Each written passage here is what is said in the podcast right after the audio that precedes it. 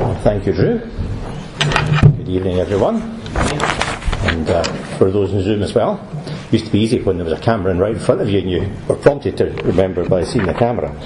But I managed to remember. Now we're going to read in Revelation chapters 8 and 9 today. Uh, both chapters are the subject that we're considering, and we will take time to read the whole of these two chapters. So, Revelation chapter 8. When the Lamb opened the seventh seal, there was silence in heaven for about half an hour. Then I saw the seven angels who stand before God, and seven trumpets were given to them. And another angel came and stood at the altar with a golden censer, and he was given much incense to offer with the prayers of all the saints on the golden altar before the throne. And the smoke of the incense, with the prayers of the saints, rose before God from the hand of the angel. Then the angel took the censer and filled it with fire from the altar and threw it on the earth, and there were peals of thunder, rumblings, flashes of lightning, and an earthquake. Now the seven angels who had the seven trumpets prepared to blow them.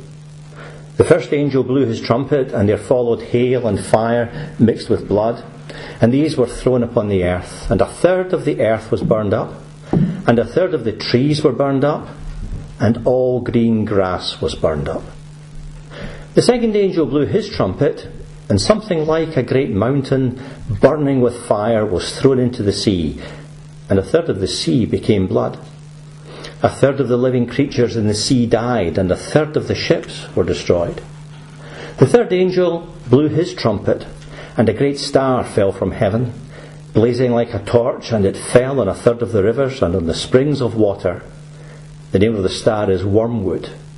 A third of the waters became wormwood, and many people died from the water because it had been made bitter. The fourth angel blew his trumpet, and a third of the sun was struck and a third of the moon, and a third of the stars, so that a third of their light might be darkened, and a third of the day might be kept from shining, and likewise a third of the night. Then I looked, and I heard an eagle crying with a loud voice as it flew directly overhead Woe, woe, woe to those who dwell on the earth, at the blast of the other trumpets that the three angels are about to blow. And the fifth angel blew his trumpet and I saw a star fallen from heaven to earth, and he was given the key to the shaft of the bottomless pit. He opened the shaft of the bottomless pit, and from the shaft rose smoke like the smoke of a great furnace, and the sun and the air were darkened with the smoke from the shaft. Then from the smoke came locusts on the earth, and they were given power like the power of scorpions of the earth. They were told not to harm the grass of the earth, or any green plant, or any tree, but only those people who do not have the seal of God on their foreheads.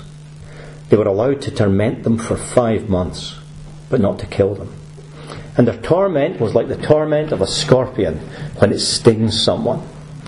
And, to, and in those days, people will seek death and will not find it. They will long to die, but death will flee from them. In appearance, the locusts were like horses prepared for battle. On their heads were what looked like crowns of gold. Their faces were like human faces. Their hair like women's hair. And their teeth like lions' teeth. Their breastplates like breastplates of iron. And the noise of their wings was like the noise of many chariots with horses rushing into battle. They have tails and stings like scorpions and power, power to hurt people for five months is in their tails. They have as king over them the angel of the bottomless pit. His name in Hebrew is Abaddon, and in Greek is called Apollyon. The first woe has passed. Behold, two woes are still to come. Then the sixth angel blew his trumpet, and I heard a voice from the four horns of the golden altar before God, saying to the sixth angel who had the trumpet, Release the four angels who are bound at the great river Euphrates. So the four angels who had been prepared for the hour, the day, the month, and the year were released to kill a third of mankind. The number of mounted troops was twice 10,000 times 10,000. I heard their number. And this is how I saw the horses in my vision and those who rode them. They wore breastplates the colour of fire and of sapphire and of sulphur, and the heads of the horses were like lions' heads. And fire and smoke and sulphur came out of their mouths. By these three plagues, a third of mankind was killed by the fire and smoke and sulphur coming out of their mouths. For the power of the horses is in their mouths and in their tails, for their tails are like serpents with heads, and by means of them they wound. The rest of mankind, who were not killed by these plagues, did not repent of the works of their hands, nor give up worshipping demons and idols of gold and silver and bronze and stone and wood, which cannot see or hear or walk. Nor did they repent of their murders, or their sorceries, or their sexual immorality, or their thefts. This, of course, is God's word, and we trust that He will bless it to us as we as we consider it. Let's just remind ourselves of the context of where we're at. There are seven seals on the redemptive deed, the, the deeds to the earth that required to be redeemed. And we considered a couple of weeks ago uh, the breaking of the first six seals. And that's already been discussed, and uh, we'll consider that in chapter 6. But the breaking of this seventh seal sets in motion the events really run from chapter 8 through chapter 9 as we've read them, and kind of all the way through to chapter 19 really, um, and include these seven trumpets of which we've read about six.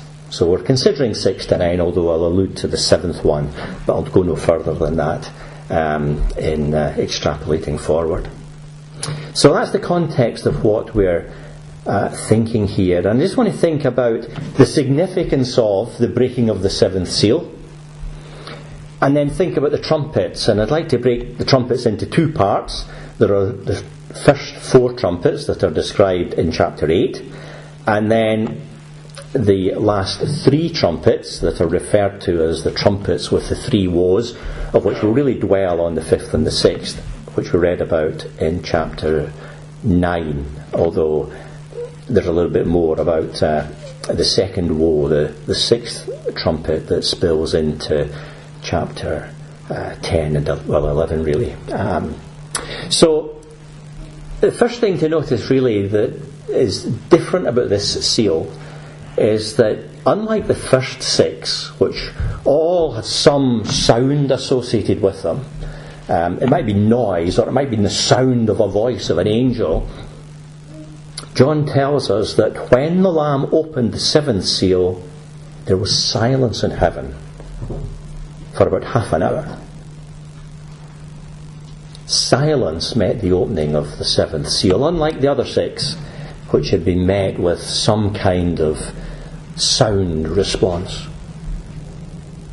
When we consider that this seal, uh, we've heard it described as the title deeds of the earth, there is, there is this aspect that it is redemption of the earth that is uh, about to take place in its completeness. Um, I think this is really the silence, is the anticipation of all in heaven as the last seal is opened, and as it were, the last stage of this great, finally, steps of the ages um, is about to take place. Mankind in Adam had followed Satan rather than God. We know the story of the Garden of Eden. It was Satan's allure that was more appealing to Adam than God's trustworthy promises and God's gracious warnings of the consequence of eating that fruit. But the allure and the temptation caused Adam to follow after Satan. And he forfeited his rights Death, of course, came up in the world in all sorts of ways. But now, the last Adam, the Lord Jesus, Jesus Christ, he is about to return to redeem the earth not just mankind, but the created earth as well. We, we hear and see of that uh, in other scripture. The price has been paid in his blood. He has died on the cross. The price is paid. Now his ownership is to be realized in his possession of the earth. So the acts necessary for redemption to take place have happened. The price has been paid. And what we're witnessing as the Lord Jesus is revealed to a world um, that doesn't want him is him taking possession of that which is his by right. Remember, as we thought about uh, the scroll, there was no one worthy to take the scroll. But then the lion of the tribe of Judah came forth, and of course, John saw a lamb. He is worthy. He died and he paid the price. And what we see in this part that we've read and in subsequent parts is Jesus Christ taking up possession of that which is rightfully his, which is paid for. And he is going to take ownership, or he's going, sorry, he's going to take possession of that over which he already has achieved ownership. So it's a tremendous event, and there's silence in heaven. The angels are silent. The church is silent. All are silent for about half an hour. Now, John, of course, talks about things in language we understand. I don't quite know what half an hour means in an eternal sense, um, and I won't go into that. But the significant thing for John was it wasn't just a flash of time. It wasn't just, well, for a few seconds things were quiet. Half an hour is a while. We had a two minute silence this morning at 11 o'clock. It was a reasonable amount of time. Well, half an hour is a long time to be silent. So John was really telling us, I think the real import of the half an hour of silence is that there was a significant pause. And those present contemplated what was going to happen. And God Himself paused, as it were, in the execution and the delivery of His wrath. Now, what we read of are seven angels who are described as the seven angels who stand before God. It's worth noting that it's the seven angels who stand before God. These are a particular seven angels, I think. They're not seven angels who happen to be standing in the presence of God in the vision that John had. And here are these seven angels who stand in the presence of God. Gabriel was sent from the presence of God to Mary. We also read of Michael. There are others that are referred to in apocryphal writings by name, so we can't be entirely sure about the names. But certainly we know of Gabriel and of Michael. And, and I reckon these are very high ranking, if not the highest ranking, of angels who stand before God. And as they stand, seven trumpets are given to them. Trumpets speak of various things in Scripture, but they certainly speak of war. Think of um, Jericho being encircled, and the blowing of the trumpets was an important part of the encirclement of Jericho and of Jericho's ultimate destruction. Jeremiah, reading Jeremiah chapter 4, verse 19, Jeremiah writes, I hear the sound of the trumpet, the alarm of war. And these trumpets are certainly going to bring something fearful that could generally be described as war. Something terrible and awesome. And these seven angels are each issued with a trumpet. But there's an eighth angel on the scene. And this eighth angel, who I believe is an angel, it's not Uh, it's not as, I think, as some would suggest, the Lord Jesus. It's another angel, another of the same kind angel, is the, is the word. He comes up and he stands at the altar with a golden censer. And it's quite remarkable what happens. He is given much incense, says Scripture. John saw the incense being given to him and remarked that it was a lot of incense. And this incense is taken and it's mingled with the prayers of the, of the saints. And this incense and the prayers of the saints ascend to God on high. You know, I don't know what you think when you pray. I know I find it difficult to think about the significance of praying because it's such a difficult thing to grasp that the words we utter ascend to the throne of Almighty God.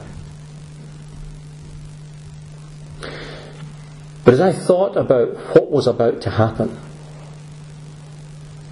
this seventh seal being broken is going to lead to the Lord Jesus establishing his kingdom on the earth. What was the prayer that the Lord taught the disciples when they asked them to pray? Or at least what's one line of it? Thy kingdom come, thy will be done on earth as it is in heaven. Now, I'm not suggesting, and I don't think the Lord was suggesting that we quoted these words verbatim. It was the essence of it. But a large part of our prayer life should be that Thy will be done on earth as it is in heaven. Thy kingdom come. And whilst we would seek to do God's will whilst here on earth, we do know that in the day to day run of things, God's will is not being done on earth. But what we're contemplating here, and we'll come to, of course, in studies as we as we reach further down by about chapter 20, is that literally being fulfilled. Thy will be done on earth as it is in heaven. And that aspect of the prayers of the saints ascends and rises before God from the hand of the angel. And that having happened during the silence, things are still silent. The angel takes the censer, he fills it with coals from the altar, and he hurls it on the earth and the silence ends. And we read of peals of thunder, rumblings, flashes of lightning, and earthquake. The seventh seal has been broken, and the judgments associated with it are about to roll out across the earth. You know, there's a developing intensity that we notice as we go through the seals and the trumpets and later the other passages. The first six seals, don't get me wrong, are bad enough. Any one of them is a terrible thing. But the seventh seal has far more to it in intensity and volume than any of the other six. Ah, even than all six added together, I would say. And then it's the same with the trumpets. And God's wrath is building up and building up. And we see this. But the great thing is, just referring back to the thought of that prayer, when the seventh trumpet sounds, what we read of, chapter 11, and this is an allusion, I'm not going to go into it in detail. The words we read in chapter 11, verse 15 are The kingdom of the world has become the kingdom of our Lord and of his Christ, and he shall reign forever and ever.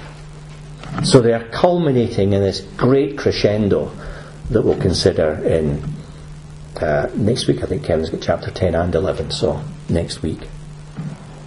So let's think of this first set of trumpets in the remainder of chapter, uh, chapter 8, the first four trumpets. The, the descriptions that John gives and the whole of the book of Revelation has been subject to so many analyses and analogies and so on and so forth that you, you wouldn't know where to start if you were trying to create a list of all the various ways in which Revelation has been described. All I can say is what convicts me.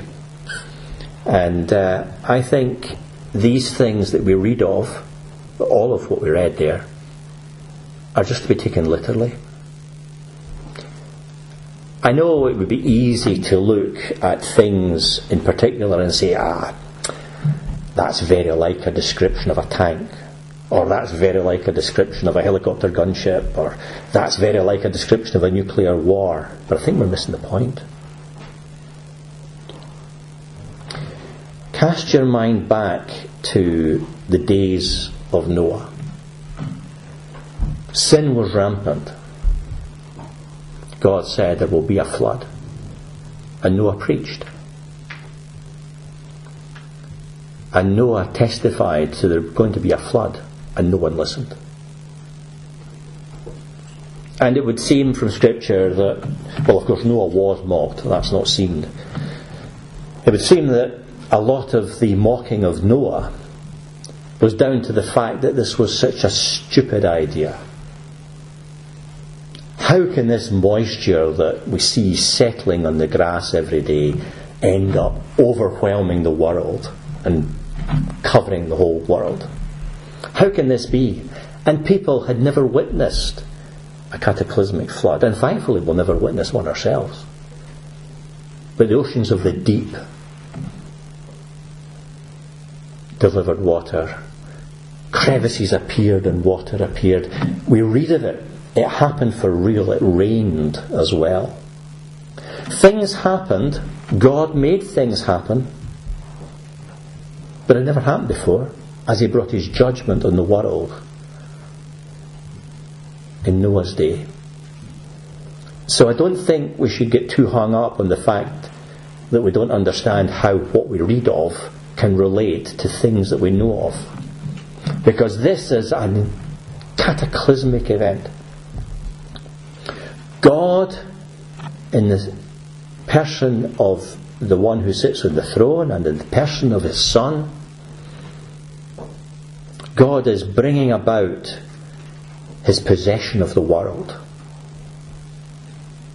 And mankind living is being subject to his wrath and all sorts of things are going to happen that have never happened before. And I think the easiest way is to take it as it reads.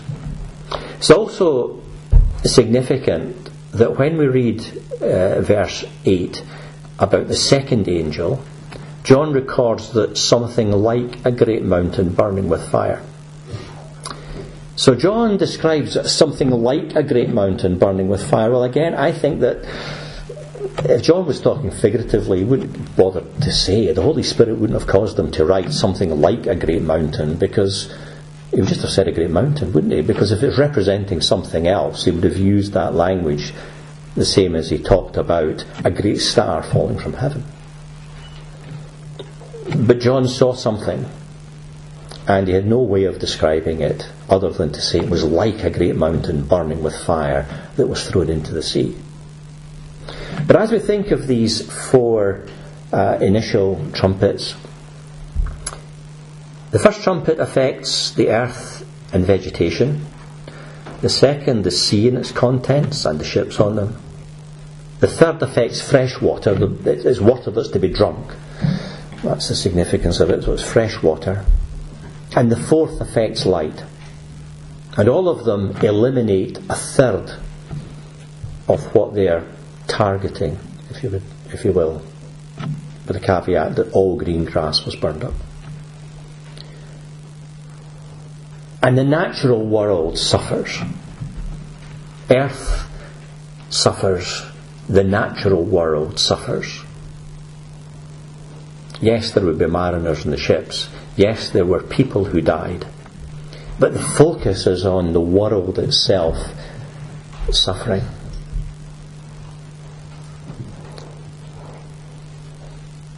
And a large portion, a third of it, is affected adversely. So great is the wrath of God pouring out on this world. So great is the consequence of sin. And then John looks and he hears this eagle crying out with a loud voice. And the words from the eagle are fearsome, really. Woe, woe, woe to those who dwell on the earth at the blasts of the other trumpets that the three angels are about to blow. The focus changes from the earth, the sea, the rivers, the, the stars and the heavens and so on, and the moon and the sun, to the people who inhabit the world. And this great eagle calls out that the three trumpets that are left to be sounded, each of them is going to bring a terrible woe on the inhabitants of the world, those who dwell on the earth. And we have in chapter 9 the first two of these three woes. So if we think of the fifth trumpet, which is the first 12 verses, down to where it says the first woe has passed, and behold, two woes are still to come. John sees a star fallen from heaven to earth, and he was given the key to the shaft of the bottomless pit. Now, there is an example where it's quite reasonable to say that that's not a physical star because John would not have said he. So, again, we're, we're reading naturally. The star that he sees, he was given the key to the shaft of the bottomless pit, the abyss. And although it's not stated explicitly, it would seem that that was Satan fallen from heaven to earth. And he's given, didn't own, he didn't have, but he was given by God, whether through an angel or whatever is secondary, under the authority of God, he was given the keys to the abyss. And what is in the abyss? You recall the story of the Lord going to the to the country of the Gadarenes, and uh, he meets the man who calls himself Legion because he is possessed by so many demons. And the Lord casts out the demons. Well, we read there that the demons begged of him that he wouldn't send them into the abyss. They were cast into the swine and ran over the edge, and the swine were drowned. They dreaded being sent to the abyss. So the demons knew of the abyss. Where it is, we don't know.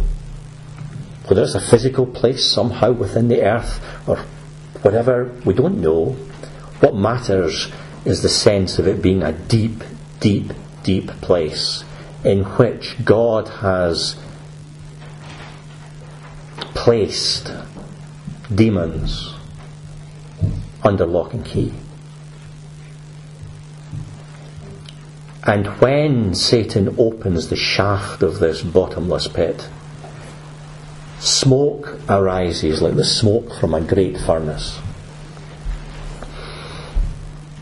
Where I was brought up, furnaces were a common sight. I don't know about in Aberdeen. But smoke coming out of a furnace is a filthy thing. Dense smoke, smelly smoke. It's horrible stuff. You know, sometimes we might like to sit by a campfire or whatever and smell the wood burning and we think the smoke's nice. But the smoke from a furnace is foul.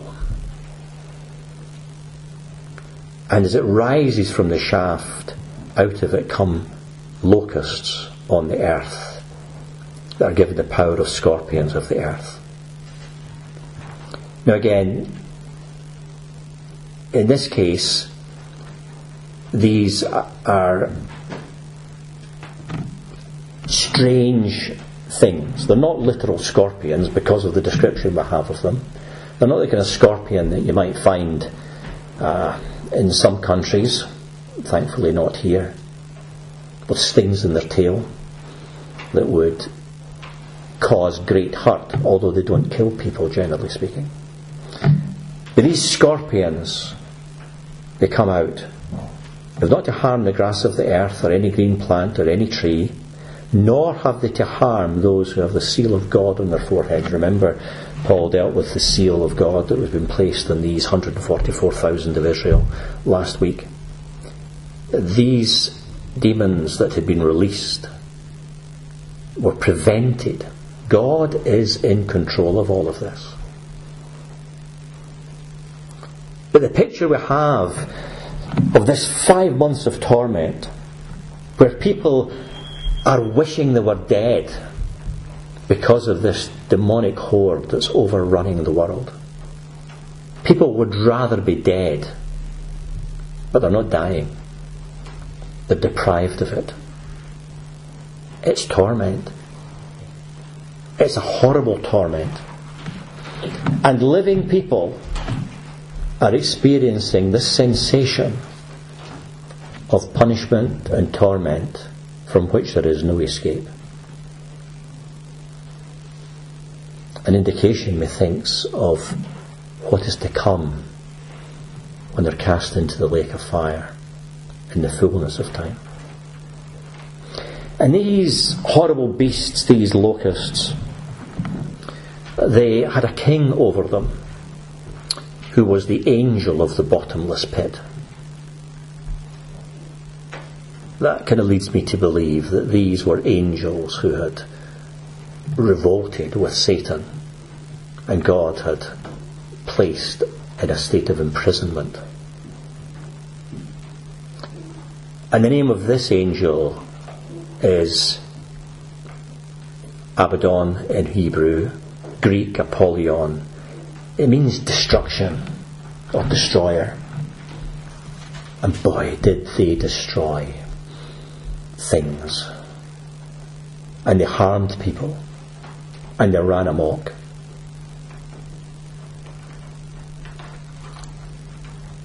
When God withdraws his constraint and Satan gets to do with mankind what Satan wants, it's not the good of mankind that we see. There's no love towards mankind. There's no kindness shown. Satan and his hordes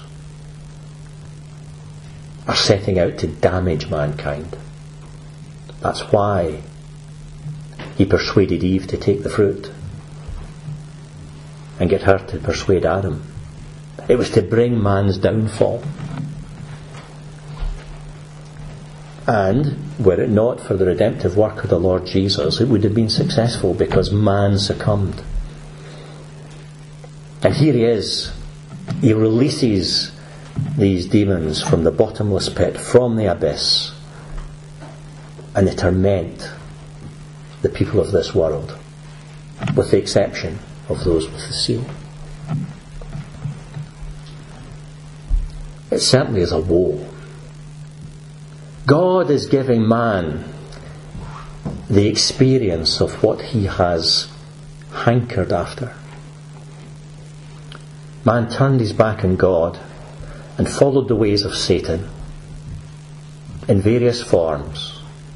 And now he's getting a taste of what Satan will do with man when God takes away the restraints that he has graciously placed on Satan and his hordes down through the ages up to this point.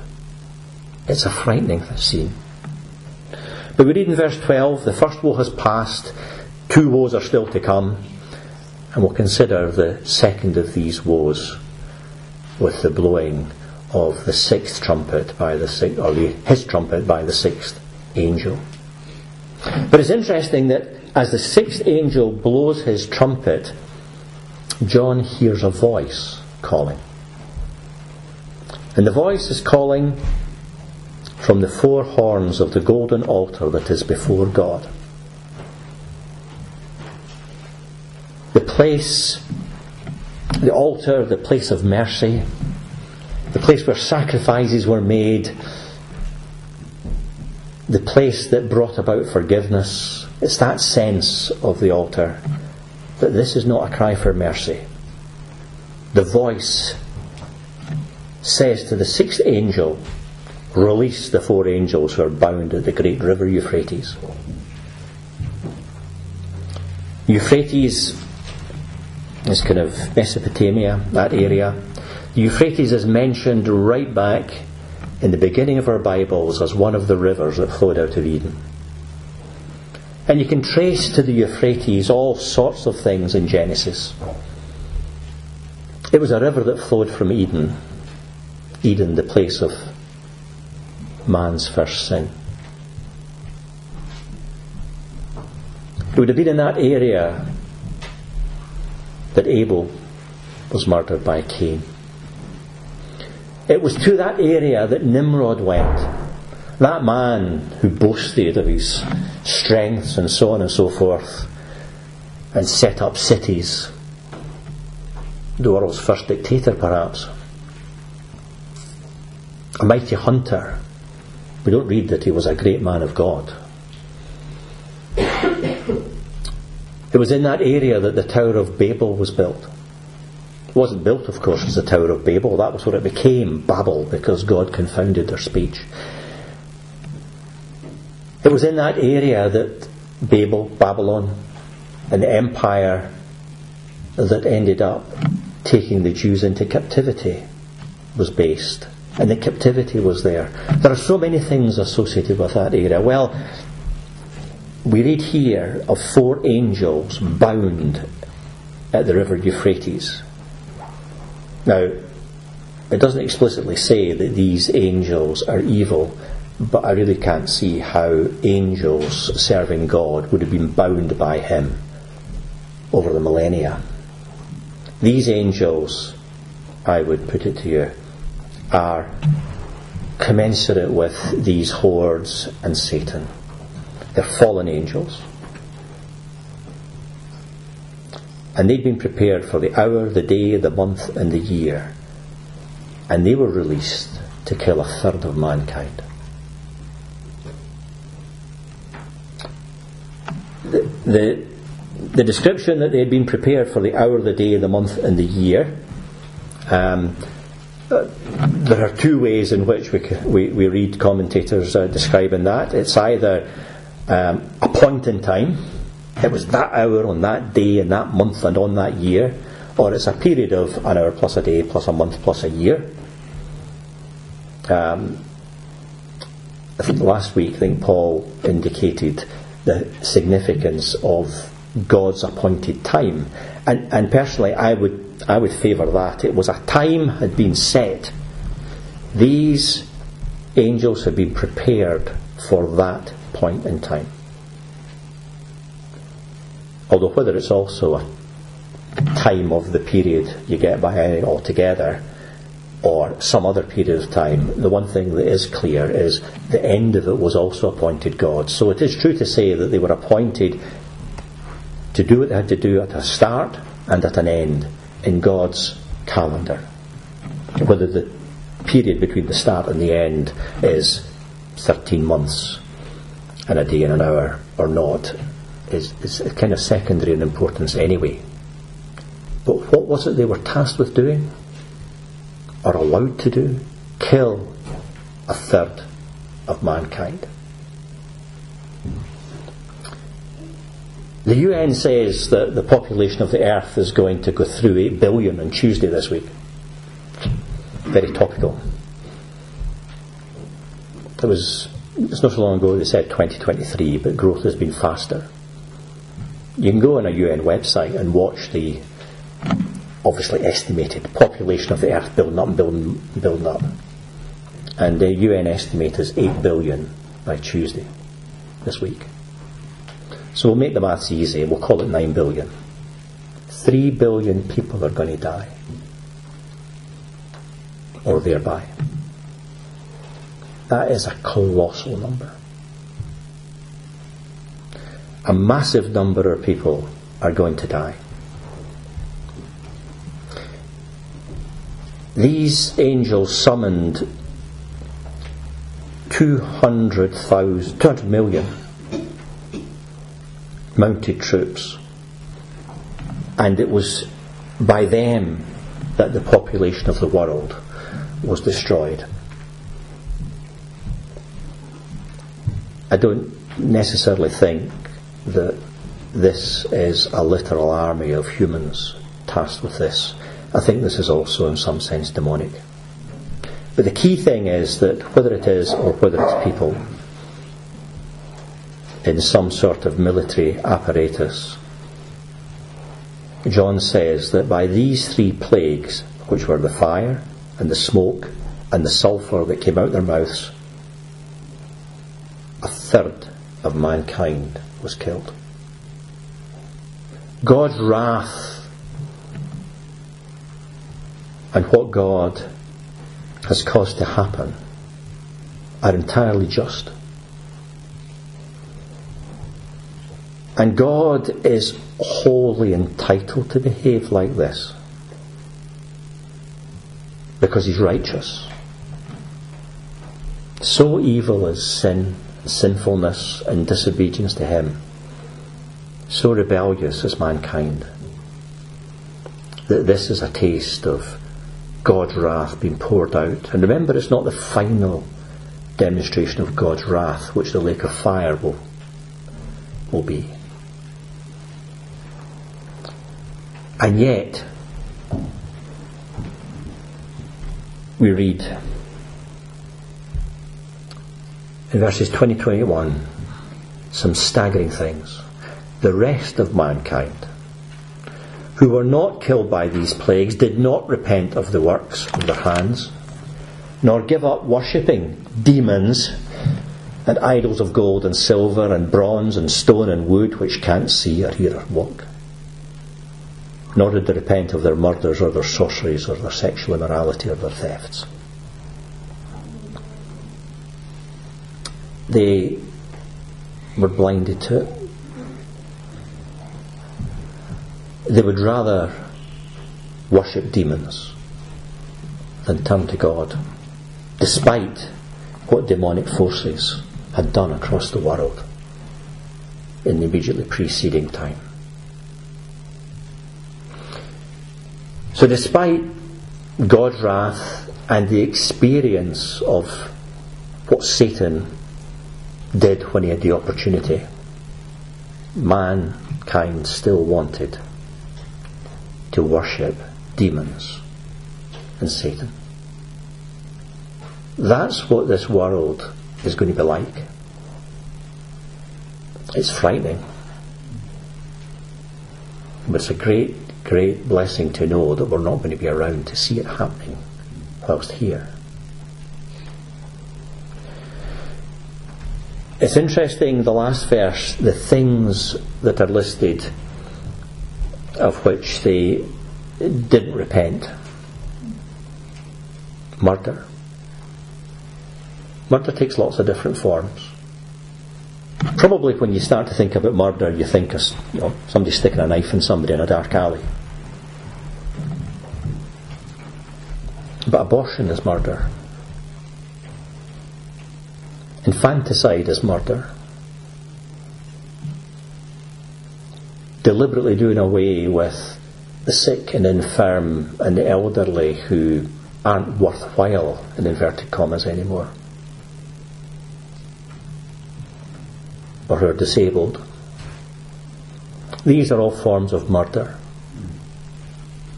And more and more of them are becoming both legalised and considered acceptable and the reasonable thing to do.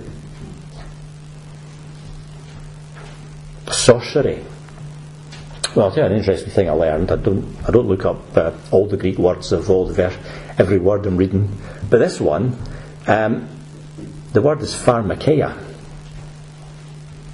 Pharmacy, pharmakeia. And the same word, it could have the two meanings, but the same word is used for using drugs. And in their sorcery at the time, as John was writing this, the administration of drugs was all part and parcel of the sorcery. The drugs were probably not as sophisticated as we have now, but nonetheless they'd be potent when John was writing. But just think of the way in which the abuse of chemical substances, of drugs, has run rampant in many parts of the world. Well, people are still going to take part in that kind of thing sexual immorality. Things that even 50 years ago would have been illegal, never mind frowned upon. I know if you go back to Roman times and so on, you can see these things being acceptable in some way, but we now see them as being an entitlement. My grandson was put in detention for a lunch break because he dared to say in class, this was in Jersey, just, just the other week or month, he dared to say in class that the Bible says that homosexuality is wrong. So he suffered detention for that. Well, good on you, Oliver.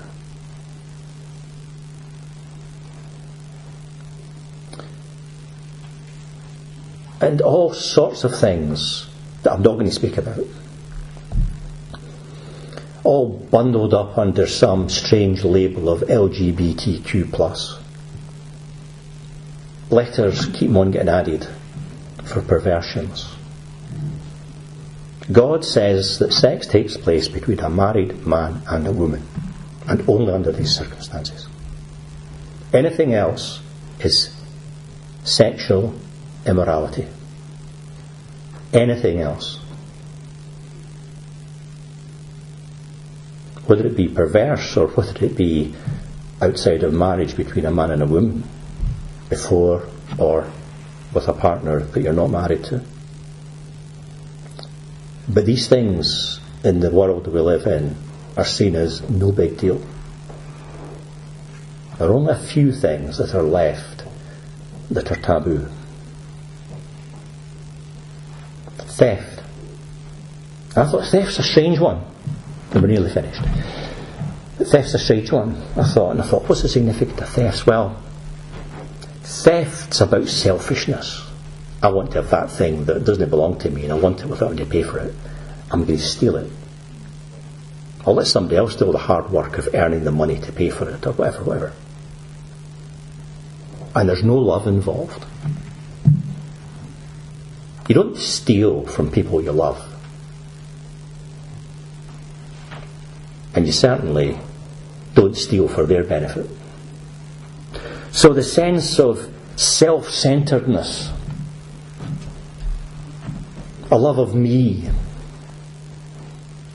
Every day somebody's a narcissist. It's become the popular word. Everybody's a narcissist. It's become meaningless. Whether it be a recent Prime Minister or whether it be somebody else, but you know, you can't help you can't help but read a paper and somebody's described as a narcissist. Well, don't get me wrong, I'm not suggesting that it is the case and that these diagnoses are correct or anything like that. But the very idea that the world is becoming more and more populated by people who are so self centered and so loving of themselves is starting to become normal and normalised. I know it's used as a term of, sort of abuse in inverted commas. But nonetheless, it's prevalent. So we see all these things in the world around us. It's going to be worse in these days when that which restrains has been taken away. So, in conclusion, the seventh seal is broken and we're approaching the climax of redemption. But mankind is increasingly unrepentant and sinful.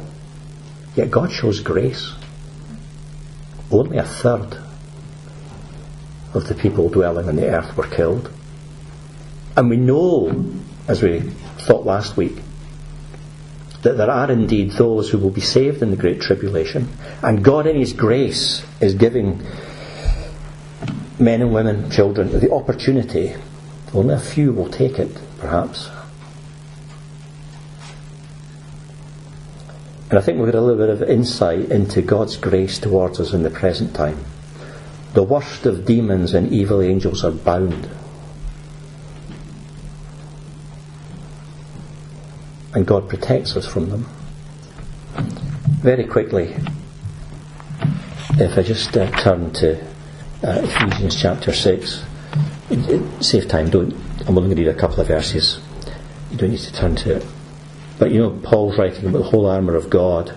He says in verse 12, We do not wrestle against flesh and blood, but against the rulers, against the authorities, against the cosmic powers over this present darkness, against the spiritual forces of evil in the heavenly places.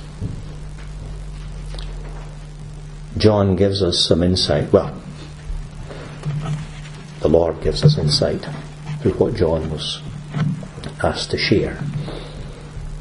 In the writings of John, we have some insight into the depravity and the strength of the power that Paul was talking about there. But we go on down, and there's the armour of God being donned, and verse 18 praying at all times in the Spirit, with all prayer and supplication. And for me, that kind of closed the loop to the early verses that we read, where we read that the eighth angel took the prayers of the saints and they ascended to God on high. Prayer is powerful.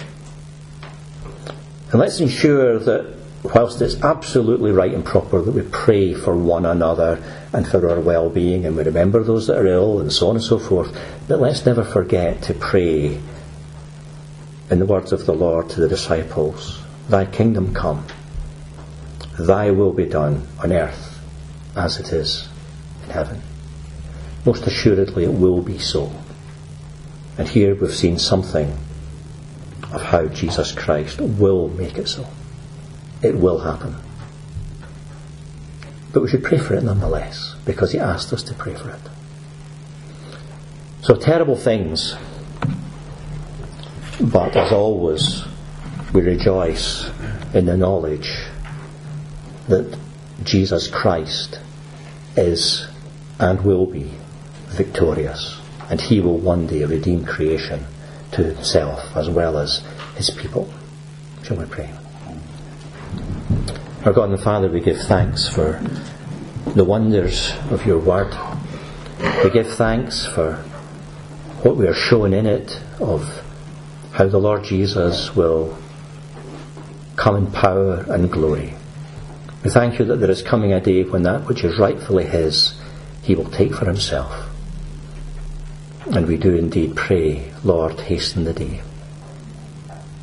And Father, we pray that we might be found day by day seeking to do thy will on earth as it is in heaven. Help us to know it, but Father, we pray that we might have the desire to do it as we live through day by day. So we'd ask these things in the name of the Lord Jesus. Amen.